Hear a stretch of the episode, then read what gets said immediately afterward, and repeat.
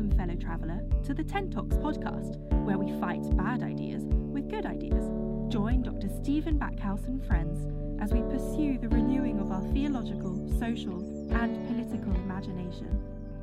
From time to time, churches and other groups hire me as a tent theologian to act as a sort of consultant, helping them think Christianly about whatever it is they're going through. St. Luke's Church in London hired me a few months ago to go through the Sermon on the Mount with them, and I recorded a series of conversations with the vicar John and with other guests who came and joined our conversation from time to time. They were kind enough to allow these recordings to be released on the podcast. I hope you enjoy hearing them as much as we enjoyed making them.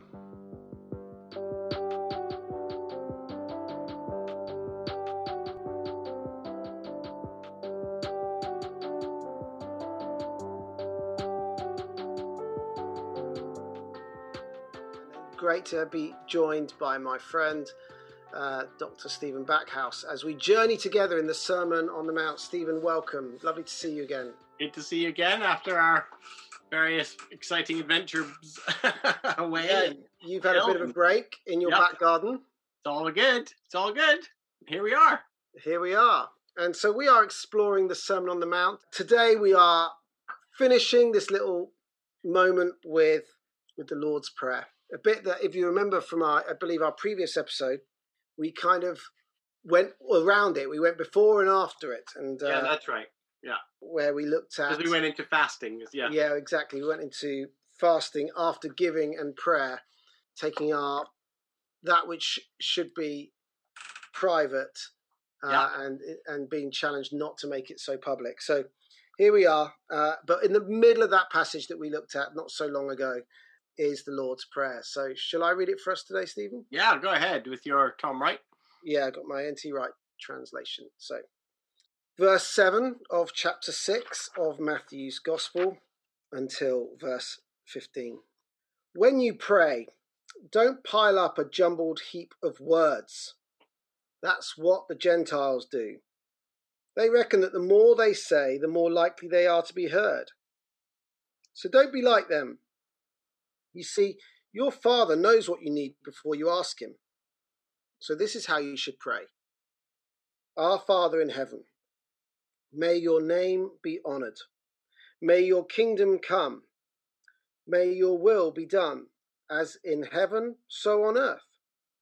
Give us today the bread we need now, and forgive us the things we owe, as we too have forgiven what was owed to us don't bring us into the great trial, but rescue us from evil. Yes, if you forgive people the wrong they have done, your heavenly Father will forgive you as well. But if you don't forgive people, neither will your heavenly Father forgive you what you have done wrong. Mm. Is that it? You stop there? You stop there. Wow, wow, wow. All right, so the famous Lord's Prayer. What do you think? Mm-hmm. Well, again, it's that it's one of those things that familiarity breeds contempt slightly. In that when you're so familiar with something, I almost kind of forgot I was reading the NT Wright translation and kind of slipped into the translation that I'm used to. Yeah, right. Um, it's so easy, isn't it, to kind of oh, I know what this is. I, it's one of the first things I learn in, in a church environment. I'd like to. I'm sure we'll, we'll, talk about it towards the end, but you know that passage at the end where it talks about forgiveness, really hard hitting, about that sense of you know unless you're willing to forgive others how can you expect god to forgive you? Yeah um, right? yeah we could definitely talk about that. We'll talk about that.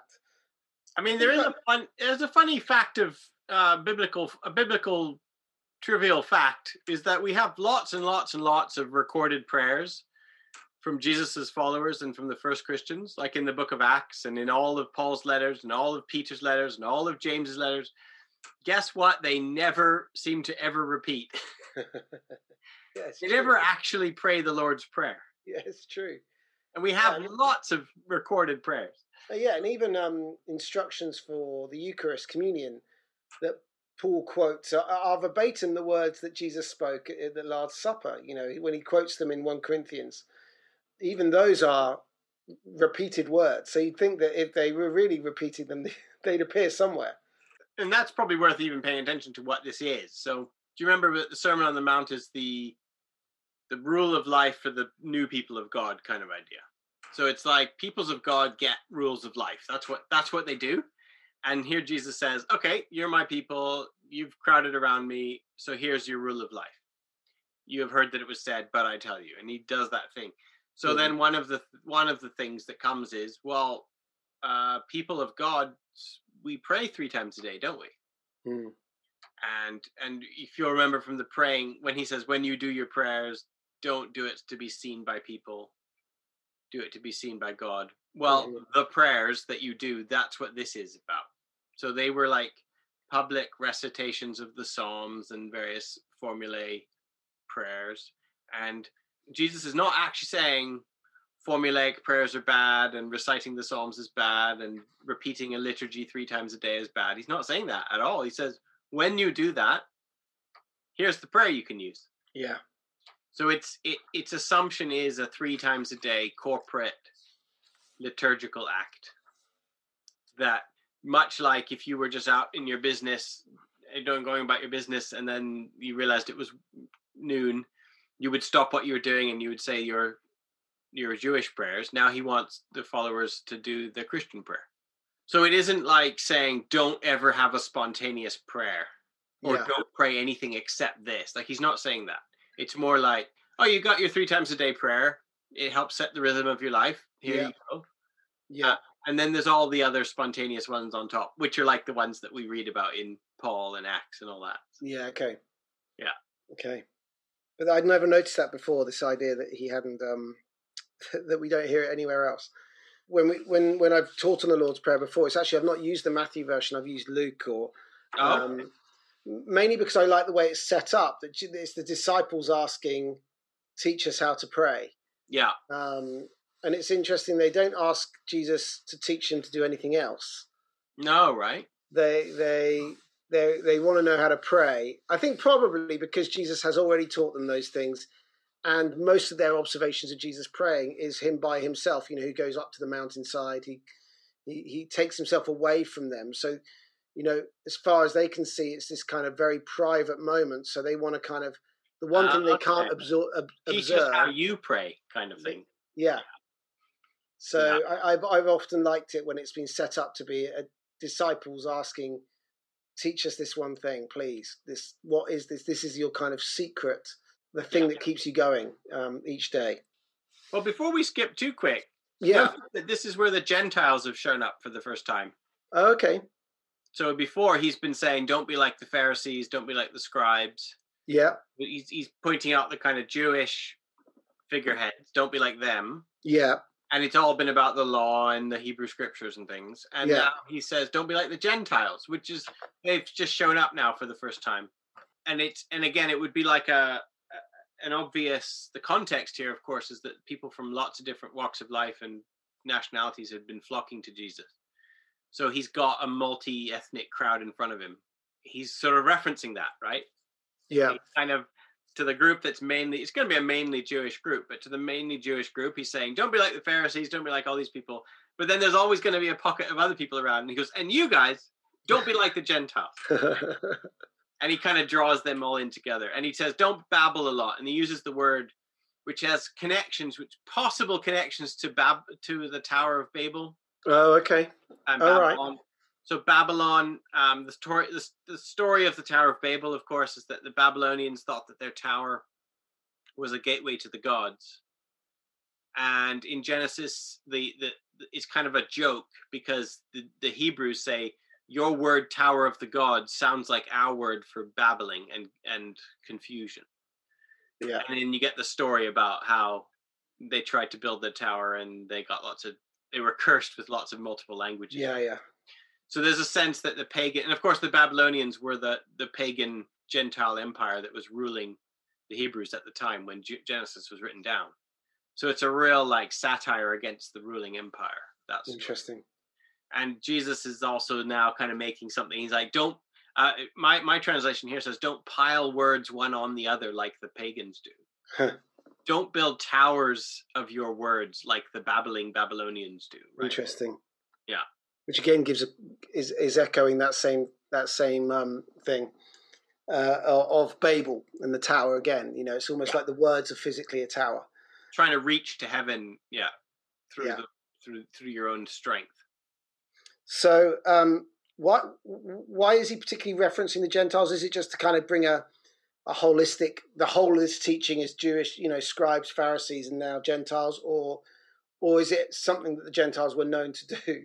Well, yeah, okay. So first of all, I think he's doing it because it's a reference to the types of crowds that are in front of him, and he's drawing from all their points of reference. But then Mhm. also, yeah, there is that kind of Greek Roman religion, which was a kind of a sophistry. It was about it was about clever words and and linking words together really well. okay, I think there were some Greek religions or or the various cultic practices which had to do with with repeating the same phrases over and over again. You'd go into a sort of a trance by repeating the same phrases over and over Okay. again.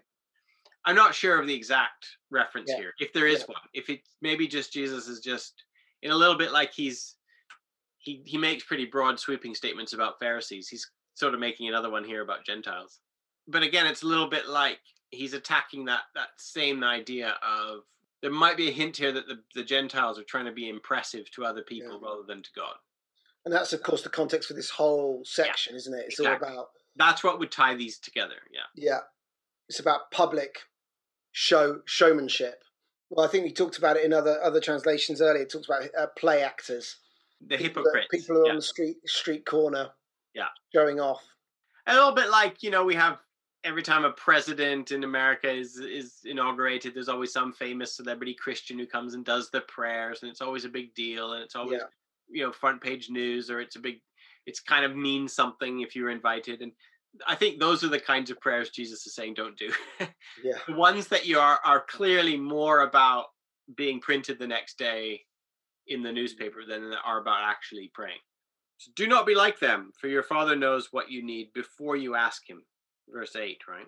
So that that that in and of itself is an interesting prelude to then saying how you should pray because it obviously leads to the point. It's like, well, if your father already knows what you're going to say before you say it, it kind of undermines the need to pray in the first place. That seems like to be the kind of the first thing you might say. Only if you think prayer is about changing God's mind. But if you don't think prayer is about changing God's mind, then more options open up. It is true. You know, I, I I've come to kind of learn to more to understand that prayer is much more about changing me than it is about changing God. right? And we're going to start to look at this because obviously I like to wear my political theology hat on. We're going to look at how how much the Lord's Prayer is about, uh, uh, I guess, what we call co-laboring or co-participation in the kingdom with God. So it's a prayer, but it's and it's a praise. It's a prayer of praise, and it's a uh, it's a reminding God of God's goodness. But it's not it's not like a real kind of petitionary. We'll we'll look at this. There's the daily bread in there, but it's it isn't a kind of a oh we we are we're doomed unless you change your mind oh lord please change your mind it's it's not that at all it's a jesus is saying he's good he knows what you need so this is how we pray this is how you pray to a divine being who's good and knows what you need already right? And and so it sort of changes your mind because you're not trying to convince this divine gas in the universe to bend to your will. Hmm. you're actually trying to work with the one who is already working in the world and you're Yeah. trusting that person is already good. Yeah, you're not like a pagan who's not quite sure or is trying to you, you know like the pagans have these capricious gods that you never really know what they're going to be like and uh, and Mm. just saying he's not God is not like that. He knows what you need. And the word father there i mean again we- we're going to talk about our father it's famously called the our father right? Hmm and this is this is a new it's not like the first time father has shown up in the in the gospel of matthew but it's it's the first sort of it's a significant moment here in the in this sermon on the mount. Yeah, that you're being instructed it's not just like the name of god but like the kind of attitude of god is being set here Hmm. right and then there's this idea that that you can approach god like even though you are evil you know how to good give good gifts to your children Yeah. so much more as the heavenly father gives Yeah. good gifts to those who ask right it's that sort of idea yeah, and, and and like we talked about, if indeed God does know what we need, and the first thing we need to understand about God is that He is our Father, it takes prayer away from, like you said, this kind of strong arming God into doing what we want to do, and in fact moves it towards what actually uh, all the way through this thematically is this idea that God is that it's about us aligning our will to His. You know, yeah. all the way through this is about yeah. is such a focus on God and who yeah. He is and His agenda. It's it's a really good way of putting it. It's all about us aligning our will to God's will. It's not about bending God's will to ours. Yeah. How but, much is that not what we experience as prayer most of the time? Well, exact, exactly. I don't think a lot of people wouldn't think that way in their heart of hearts. They might not have been stood up and taught that from the pulpit or anything, but that's the message that we get. Mm-hmm. There are there are a few bugbears that we that keep popping up. Like there, are, I know I'm a bit of a broken record, but there, one of the ones that comes up a lot is the individualization, right? Yeah. So yeah. For various you know accidents of history, we have individualized and and but like we've made Jesus all about your individual salvation We've we've yeah. reduced the scope of the gospel to to saving you. We've made the idea that the kingdom is a movement that you're a part of, like that. We've turned the kingdom as a movement you're a part of into a place your soul goes to when you die. Yeah, yeah. So what we've done, and and, and we've then turned all, and because we've so emphasized, well, we believe in salvation by faith and not works. We've so addicted to that that we completely forget how much works are actually in Jesus's words and how much works are in the Bible and how yeah. much the the New Testament says now now that you've been saved by grace this is what a saved by grace person does yeah and we just ignored all that stuff and it's become yeah. really individualized but of yeah. course this is what happens with these prayers as well because then we think of prayer as my will uh, it's just me in the world really it's just me in the universe God seems to be only caring about saving my soul, kind of thing. That he doesn't seem to have any other cares in the world because politics doesn't matter, ethics doesn't matter, mm-hmm. how I work Monday to Saturday doesn't matter. It's only my my inner spiritual soul that matters. Yeah. That at so some even point, our prayers become just self-reflective, self-regarding prayers. That at some point I've said the right words in the right context to say I'm a follower of Jesus, and, and that's kind of it yeah and and prayer is just always about the inner self as well so there's i mean part of the story is the story of like self-reflection and um, the kind of puritans and the protest the early protestants had a real sense of like wanting to examine themselves and examine their souls and they would get writing they'd write diaries and they'd reflect on themselves and obviously is like not that's not the worst thing that's ever happened in the world yeah. become more self-aware but one of the fruits of that is that we have inherited if you're a protestant you've inherited a christianity that is very uh, developed when it comes to self-examination and self-care yeah at the expense underdeveloped when it comes to yeah are you part of a movement that actually has a meaning and is a has yeah, contours yeah. that are recognizable to people outside of your own inner life because what we're not saying is either or what we're saying is both and yeah, well, I mean, the, the Sermon on the Mount has it does care about your inner life. So it says like if you're angry with somebody, it's like you murdered them. If you lust after somebody, it's like you had adultery with your wife. Like Jesus cares about your inner life for sure. But that is not the beginning and the end of Jesus's message to you. Yeah. And we're going to see this. Like the, the, the Lord's Prayer is a corporate prayer, which is more like a manifesto for a kingdom movement and the praying is not it's about aligning yourself to god's will on earth as in heaven it's not about getting your soul right with god yeah yeah well why don't we transition then into the lord's prayer itself having set yeah. the context for it? So tell us tell us where well obviously we start with who we're praying to. We're praying to our father. Our father you know, who art in heaven. Yeah. Remember again i know it's the same few notes i keep hitting it over again but remember heaven right is not the place you go to when you die. When you hear that word, like when you're first century Jewish Palestinian and you hear that word, you're not thinking like pearly gates and golden streets and harps and wings. You're you're thinking, oh yeah, heavens heaven is where God is reigns unopposed. Yeah. So our Father, who is in the place where he's reigning unopposed, yeah. right? Who's in the state of being unopposed. So right away you're being reminded of like He's a father. He's good. and he's we're reminding God of his own goodness that he's in the Mhm. place where he's unopposed, right? Like, Yeah. so we're putting ourselves in that mindset. We want to be people who are not opposed to your will. And then let hallowed be your name or let your name be holy.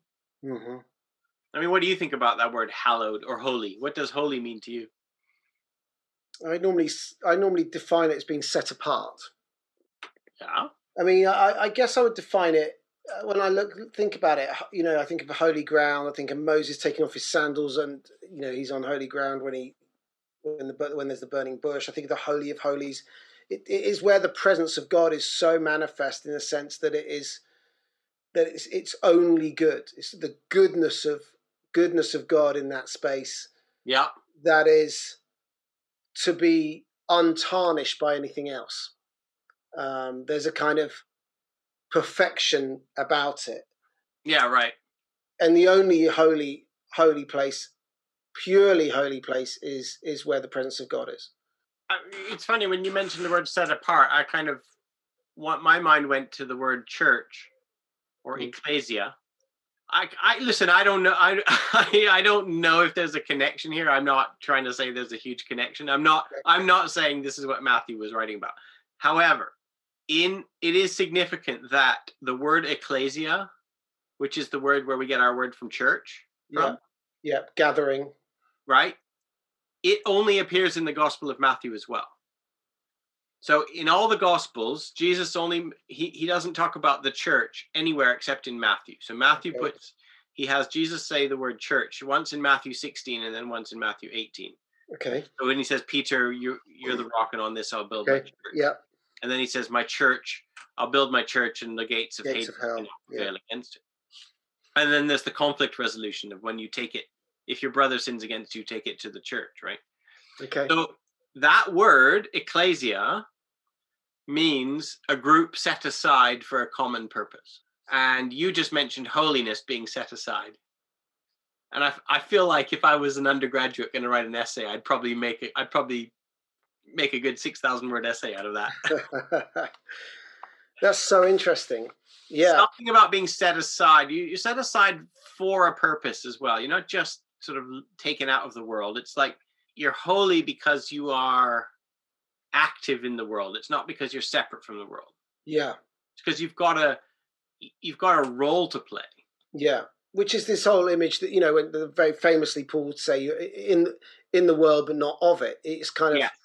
Yes. you're you're an agent of good that brings goodness and the kingdom of God to all those that you are around. But it necessitates you being around others in order for that to have any impact at all. If you just completely kind of you're a hermit over there and no one ever sees or t- you don't have that same you know it's like an ingredient in a sense in the in Yeah. the mix And in I mean here Jesus is also making a connection when he says, Let your name be holy. He's making a connection to the Hebrew traditions that he's that are his.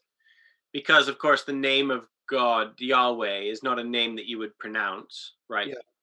And it's called the tetra I can't uh, pronounce it. tetragrammaton Tetragrammaton, yeah. Yeah. Which is the four letters yeah without the vowels. yeah four consonants and and um and these are like the un, you don't pronounce the name because you are it's deliberately set aside or Yeah. set apart to be Yeah. holy yeah that doesn't mean that god is absent in the world so remember that earlier when jesus talks about don't make your oaths we talked about this a lot but like don't swear by your head or don't swear by jerusalem or don't swear by the heavens because god is everywhere you're right so there isn't the sense that they're not saying God is holy, which means he's absent from the world. It means God is everywhere.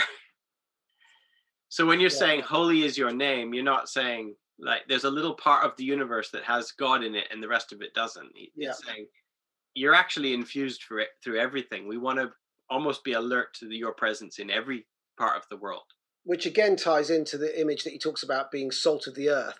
Yeah, And, exactly right. You know, if you if you add salt or sugar into a into a mix when you're cooking, it infuses every part of that. You know, Yeah. Every part of that mixture, Yeah, and and yet doesn't lose its core identity. You know, salt makes it, the whole mixture more salty, and it the grains of salt or whatever are still their fundamental saltiness. You know, they they, they haven't lost their saltiness. They No. but they have made everything else salty in return. And um, and that's again another image that Jesus talks about the role of what we are to be as people of the kingdom of God. Right. So now this is where the this is where the co-laboring stuff gets to show up because what's Yeah. the next verse, right? Yeah, Now this is let your kingdom come, let your will be done yeah, on the earth as it is in heaven. So this is so opposite to what a lot of Christians have, have think in their hearts, which is that the kingdom is the thing that's distant from the world. But then if you think no, the kingdom of heaven is where people say yes to God, Jesus is saying, may people say yes to God now. May your will be done now on this on earth as it is in the place where people say yes to God. Hmm. So it's it's not like may we escape this earth and go to heaven. It's Right. may the veil be lifted between that's between heaven and earth right now. Right. Between the realm where people say yes to God and the realm where people say no to God. We don't want we want there to be no division anymore. yeah, And it's like the, the temple being torn in two, the temple curtain being torn in two. It's that kind of idea. and I think in in certain charismatic circles, you will get a greater sense of heaven being Yes. uh, a place of the presence of God. Yes. But I think it flips the other way, where it's much more. It's more. It's almost like a spiritual over experience. It's about an experience of the heavenly realms that is kind of otherworldly. It's and while there is a bit Yeah. of that, that it sometimes loses its kind of grounding in the day to day spirituality of people saying Oh. yes to God in their workplace and in their absolutely yeah family. absolutely and it's here it's here in the text right so the the technical or theological term for this would be realized eschatology or Yeah. over realized eschatology yeah, so yeah, eschatology just means talking about the kingdom that is to come or the end the end result the, the final days right the, Yeah. when everything's come to completion that's what eschatology is about. Yeah, and a realized eschatology says you know what? Like the things that jesus predicted have actually are happening or they have happened Yeah. they're still happening. And then an over realized eschatology says like there's nothing more to do yet. Like it's all done. And uh, we can experience everything now. And i think i think most most christians throughout history have look have just used their eyes to look around the world and said mm, I, I don't think it's all done. I, I don't think the world is is completely living. But then you're right like a lot of the the kind of over realized eschatological people we get the christians we have in the charismatic circles they hear the word like heaven on earth and they immediately go to things like signs and wonders and Yeah. healing and prophetic insight and jesus is that's not what he's talking about. He's like Yeah. may your will be done. And then a lot of charismatics will go oh that means raise the dead and jesus that means heal the sick. It's like no. We've just been reading what his will is. It's not a mystery. It's not a superhuman. So some so sometimes a lot of us christians especially the charismatic ones we, we kind of think that god's will is that you will be a wonder working miracle worker. Or if you're a more conservative evangelical you're like god's will is a mystery for me i don't know what it is you know i don't i have no idea what god's will is like so it's either and also, kind I think going back to that kind of picture you painted of you know most people look around the world and think, well, no, how on earth can you have a an overrealized eschatology when you see the problems of the earth that Yeah. we face? And I think that what that can lead to is is significant doubt in anything even vaguely charismatic, or and so Yeah, you right. avoid you avoid any sense of overrealized eschatology at all, and you probably have what is an underrealized eschatology that you say, well, no, that we it's everything is doom and gloom. There's nothing of the kingdom of God at work, you know, and and so you end up with kind of I think within the Christian sphere two extremes. yeah You have, you have those that kind of want to deny the work of the kingdom of God or, or limit the kingdom of God in such a really finite way, and those that kind of have their head in the clouds somewhat in a kind of spiritual way, and it's over realized, over spiritual, and it's not at all kind of grounded in in the day to day. And I think what what you're saying, it seems to be, is that there's a middle ground here. Well, and also, but I, but also, like, let's look at this. It says, "Your let your will be done," and we've already. It's not a mystery. We've already been told what God's will is. It's Yeah. in chapter five. Like, this is how to live. yeah, it's like, "May your will be done." Like the the whole theme here is not raise the dead and walk on water and and that it's may when I am sued by somebody, may I have the ability to give my cloak as well. When my enemy hits me in the face, may I have the ability to stand there and turn the other cheek. Which is why it's a prayer, because otherwise we wouldn't be able to do it. Well, yeah, and it's part of us aligning with the Yeah. will of God, which Yeah. has been revealed to us. And Yeah. it's in the Sermon on the Mount. That is the will of God, right? That is Jesus saying, You can say yes to God now. This is what it looks like. You have heard that it was said, but I tell you. And you do it and you live that way, and that is heaven. That is And saying be- yes. because the God, thing that stops us from living that is our own will, Yeah, our own exactly. desires, our own propensity to say, if someone hits me around the face, I'm going to hit them back, or I'm. Well, which is why I often talk about it as you can pretty much sum up all of that stuff in the new in the Sermon on the Mount as don't clutch tightly to what is rightfully yours, because it's the clutching tightly. It's the sort of oh I this is owed to me or this is mine or there's limited goods, so if I give it away, then I'll never have it again. That's the attitude that leads to all sorts of horrible Mm. sins in the world. That's what leads to hell on earth, basically. If you want heaven on earth, you give away. If you want hell on earth, you clutch tightly. And if you want God's will to be done on earth as it is in heaven, it means saying yes to Him, Yeah. which He has articulated. Yeah. As to how that looks. Yeah. In only a couple of pages prior to Right. encouraging us to pray The that. way the way of Jesus, the way that he's spelling out for us, that is God's will. So with the, the Lord's Prayer is just a reiteration or a reminder of that. It's not Yeah. it's not this kind of like weird sort of oh your mysterious will for the future of the universe may that come to pass. like that's not what they're talking about here, right? They're reminding themselves of may may we be good servants and co-workers with you in the kingdom. Yeah. Um, Yeah, it's good. and give us today and then immediately it follows right because you've just you've just sort of it's quite a big deal like what you're saying is give me what i need today to do the work you've asked me to do Yeah. because that's not easy to stand up against enemies or people who are persecuting me or Yeah. whatever so give me today my the bread that i need and and again, what makes me think about this is is um, you talk about, you know, when when we are making a stand, it's in the face of temptation, or it's in the face of our enemies, or whatever you know, however we Yeah. might want to, you know, couch that, and then we're asking to pray for our daily bread, and I think about Jesus facing his enemy in the wilderness, uh, Yes. and he is encouraged, tempted to turn a rock into bread to feed himself while he was, you know, essentially incredibly hungry. And he says, "Man does not live by bread Yeah, alone." right. yeah right And and you wonder actually that sense of it's a sustenance to do what God has called us to do, but it's not simply the physical bread that we need, but it is an understanding of His Word as well. I mean, I, to to bring that into it as well. yeah the yeah and and there's just something there's a there's a little mystery here this is one of the new this is one of these kind of linguistic mysteries in the new testament which is this phrase daily bread which isn't actually a common phrase at all Hmm. and translators always struggle with it because it's one of those ones where familiarity can definitely breed contempt because you just think oh yeah give us today our daily bread like i've seen that on a poster i know what that is when actually the phrase is really a bit complicated because it's kind of odd. It's there's a there's, it's actually a little bit apocalyptic. Do you know the do you know the word apocalyptic? Do you know what that means? I, um, I don't. I don't formally know. I mean the, the joke the joke is that don't if you don't know what apocalyptic means, don't worry, it's not the end of the world. because we often think of apocalypse mean as like fire coming out of the sky and Yeah. lava earthquakes Yeah. and monsters Yeah. and it's just the end of everything Yeah.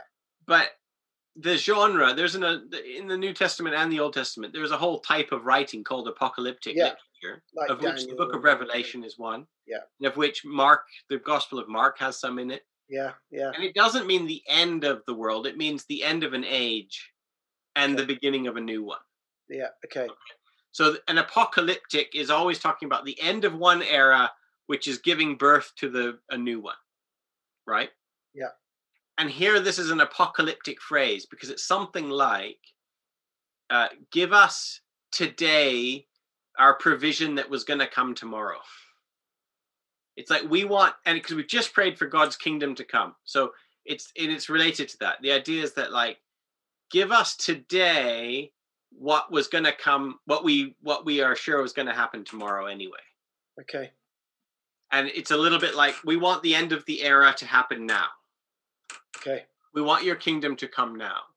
Think again, I, I I don't know about this, but I find that there's some connection or an interesting connection because the, the story of the prodigal son was that he wanted his inheritance now. Yeah. Okay. And he got it, by the way. The father gives it to him. And then the prodigal son goes and squanders it. it uh, this is give us today our daily bread is a little bit like saying, give us our inheritance now, which is part of that realized eschatology that we were talking about. Yeah. Wow. And then, of course, if you've been given the nourishment or the provision that you need, then in verse 12, excuse us our debts just as we have excused our debtors. So Mhm.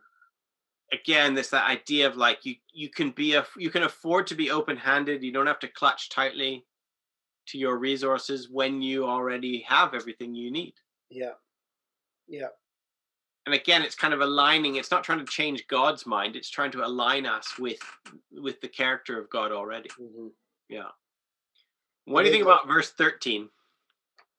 My translation says, um, "Don't bring us into the great trial, but rescue us from evil."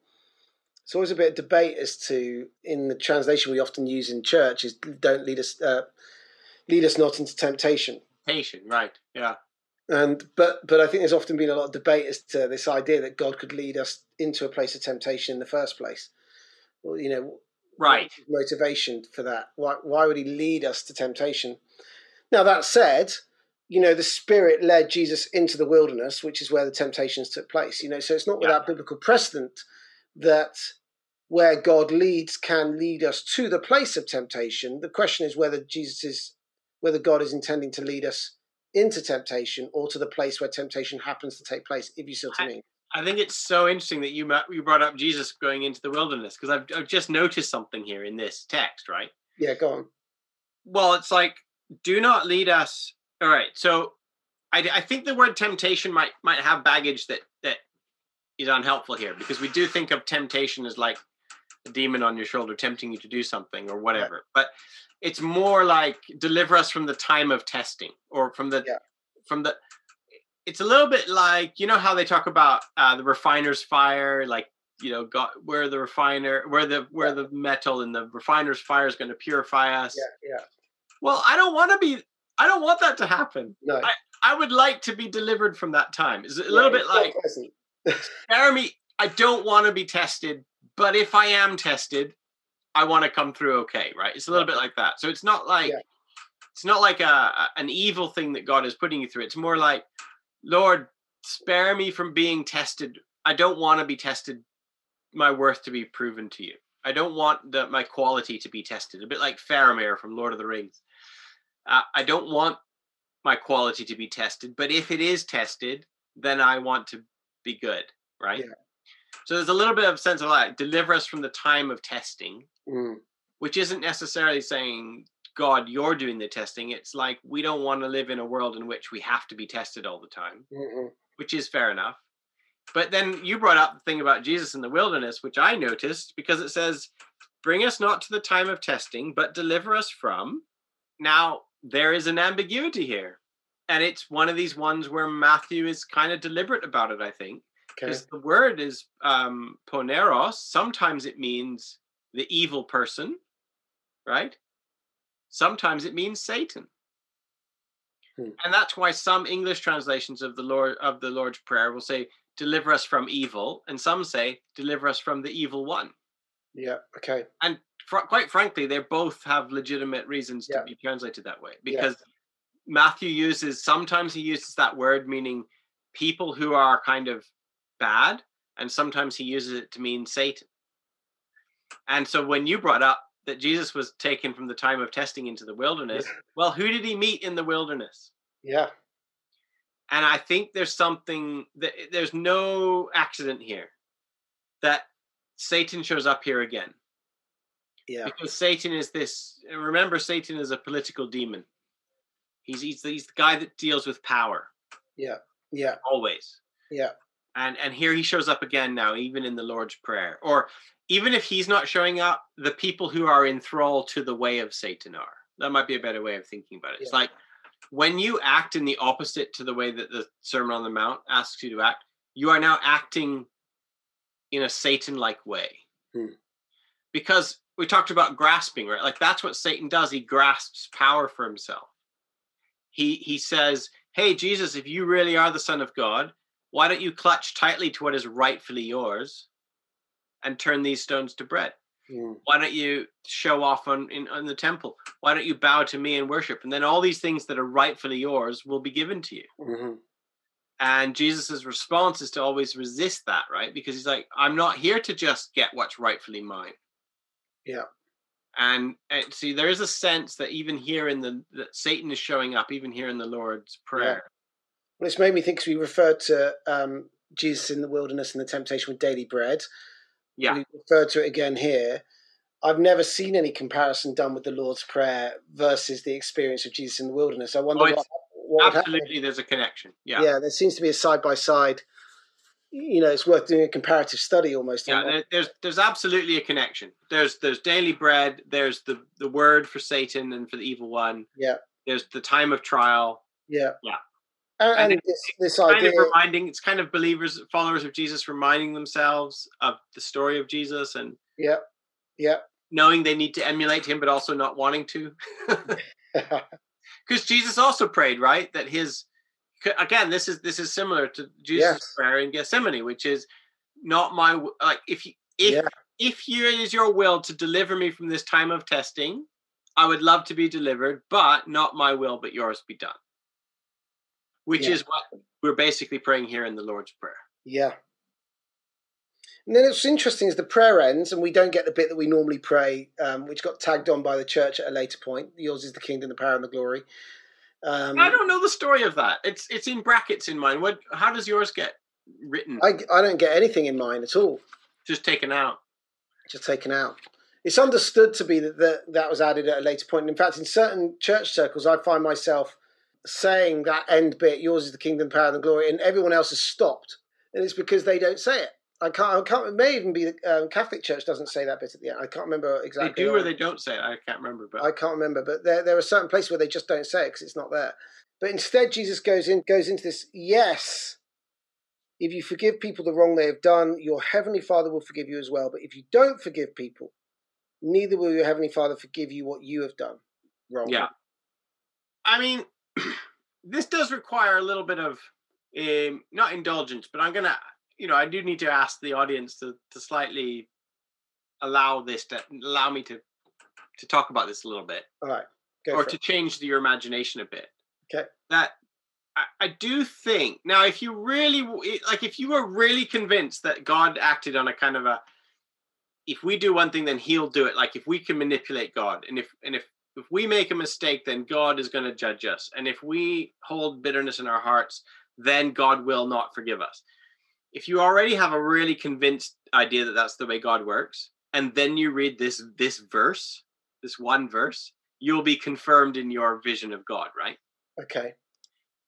But if you didn't have that vision of God ahead of time, Yeah. imagine that you had a vision of God which is more like what Jesus said God was like, Okay. which is he always knows what you need before you ask and that kind of thing, or that that uh, God is always patient or his kindness moves you to repentance. Like imagine that God was actually like the God that Jesus said he was. Yeah. And then you read this verse, which is, by the way, couched in a whole lot of other verses, which are all about God not actually giving us what our punishments deserve. So one of the things that we uh, he ju- we've just said, forgive us our debts as you've forgiven our. Yeah, we we want to forgive the way you've forgiven our debts. So we've just reminded ourselves of God's forgiveness. Yeah. Yeah. And now it looks like he's doing a bit of moral bookkeeping here, where you put a little bit in column A and then you Yeah, balance it in column B. But another way of thinking about it, which I've been saying, trying to say before, which is there's quite a long, strong line in the New Testament actually, where that God's punishment for sin is more that it's the consequences of your own sin are felt as the punishment, right? Hmm. So Jesus will say at one place, you know, if you if you persist, if you live by the sword, you will die by the sword. That's not God's punishment for living by the sword. That's the natural consequence of living by the sword. Yeah, okay. And the measure you use will be used against you. Like what Yeah. you put out in the world is what you will get back. How you treat people is how you will then create the reality in which that's what happens. People treat each other the way that you choose Yeah. to treat them. That we are co-laborers. We have a we're not just billiard balls bouncing around this world without really touching the sides. We you have responsibilities and when you act people are affected. Which is why people kind of have this weird. They confuse that with a kind of karmic understanding of the world, which is to say, Mm, you know, fate. what goes around comes around, Oh, right. Uh, and and and they are they sound like the same thing, but actually they're they're incredibly different. And then people get caught up and they say, "I'm being punished by God for things I've done in the past," and it's like, well, it doesn't work like that. That's No. not because then you then you don't then you misunderstand grace. Yeah. But Yeah. but equally, there are those that say, "But God's forgiven me. Why should I have a you know?" And it's like, well, no, there are human consequences. This is just human wisdom. If you if you are active in breaking human relationship, then you should expect a human consequence for that. It Doesn't mean God hasn't forgiven you, or doesn't mean God hasn't covered you with His grace, but there is a human consequence for that that we all have to live out the consequences of our choices. Right. And and those consequences feel like unforgiveness. And Yeah. it's connected, it's absolutely connected to Matthew 18, which I already mentioned before, which is Yeah. the other time that Jesus mentions the word ecclesia, which is the whole thing about when your brother sins against you, take it to the we don't have time to go into it now, but it does that that passage ends with whatever you bind on earth will be bound in heaven, whatever you loose on earth will be loosed in heaven. Yeah. And then the immediate story after that in Matthew 18 is about forgiving 70 times 7, right?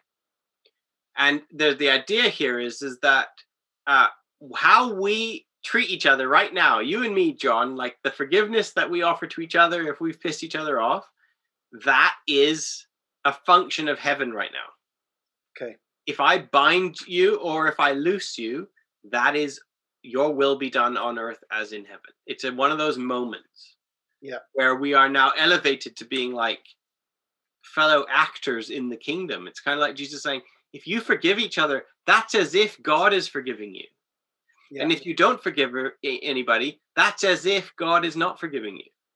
Yeah. Because we've just prayed for our kingdom to come and the will to be done on earth as in heaven. So the, what do you think that looks like? That that means it looks like when you act, it's God is giving you the keys to the kingdom. Yeah. And so you got to use them well. How are you going to use them, right?